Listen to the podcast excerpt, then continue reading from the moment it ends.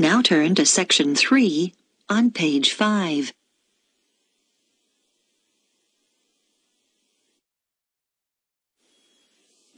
Section 3.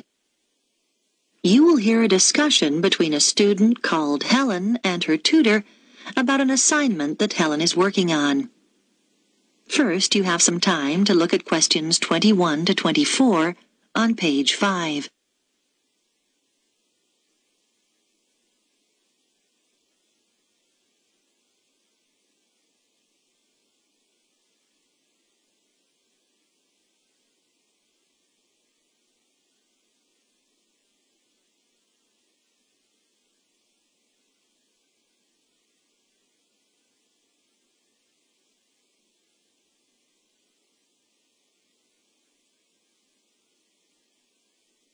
Now listen carefully and answer questions 21 to 24. Come in, Helen. How can I help you? Well, I'm doing research for the anthropology assignment, and I was hoping to check a few details. Sure. You chose the topic of Pacific Island tapa cloth, didn't you? What have you found out so far? Well, I was going to introduce my assignment by saying that the tapa cloth is a fabric made from bark, just the outer layer of the trees. It's particularly common in the Pacific Islands, but not exclusive to them. In fact, many other peoples around the world have made high quality cloth from bark. But what sets Pacific tapa apart is the incredible variety of roles it's played in this region. Yes, nice introduction though I think you could be more specific regarding dates. Okay, so what about the raw materials used? Well, tapa cloth is made from several species of tree. In the Pacific, the paper mulberry tree is most common, but it doesn't thrive in all conditions. In fact, it wasn't originally found in the islands, but was carried in their canoes by the first migrants.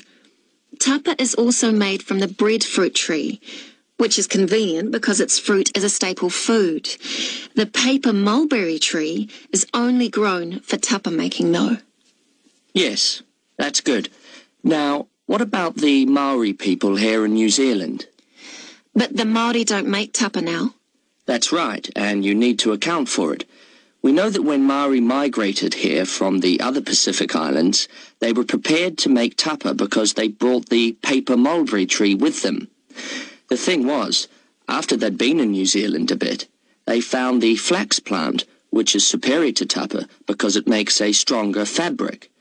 By the time Europeans arrived in the 18th century, Maori were making all their fabric from flax and had been for some time. Okay. So, with the production process itself, first the inner bark is beaten with wooden hammers to soften the fibres. Then the different pieces are glued together using an adhesive paste made from the arrowroot tuber. This is the only way to fabricate large pieces of cloth because bark strands are too fine to be woven together and stitching isn't strong enough. Before you hear the rest of the discussion, you have some time to look at questions 25 to 30 on page 6.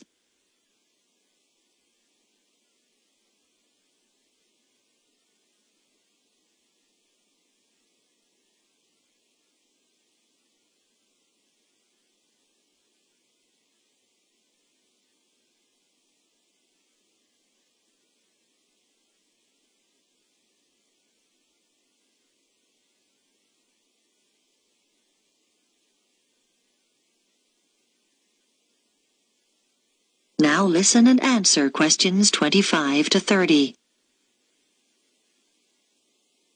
So now you need details about different countries. Where would you start? I think Samoa is the obvious place.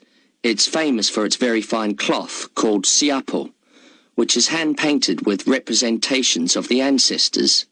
Still today, at the most profound events in life, such as births, funerals, weddings, and the investiture of chiefs, Samoans wear siapo robes to add significance and meaning to the ceremony. Okay. Then I could talk about Tonga. It seems to me that the great innovation in Tonga has been developing a simple, coarse cloth, which is quick and easy to make.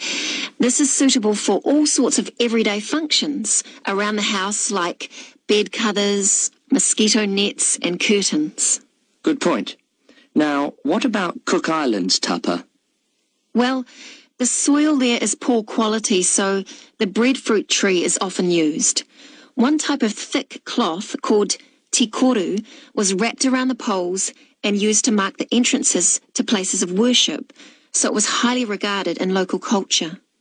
You might mention Fiji as well, which is interesting because tapa was actually used as a currency there.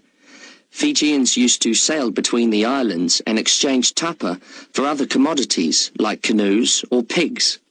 I know that in Tahiti the tapa cloth is different because the patterns are in colour, which is considered more valuable than the usual brown patterns.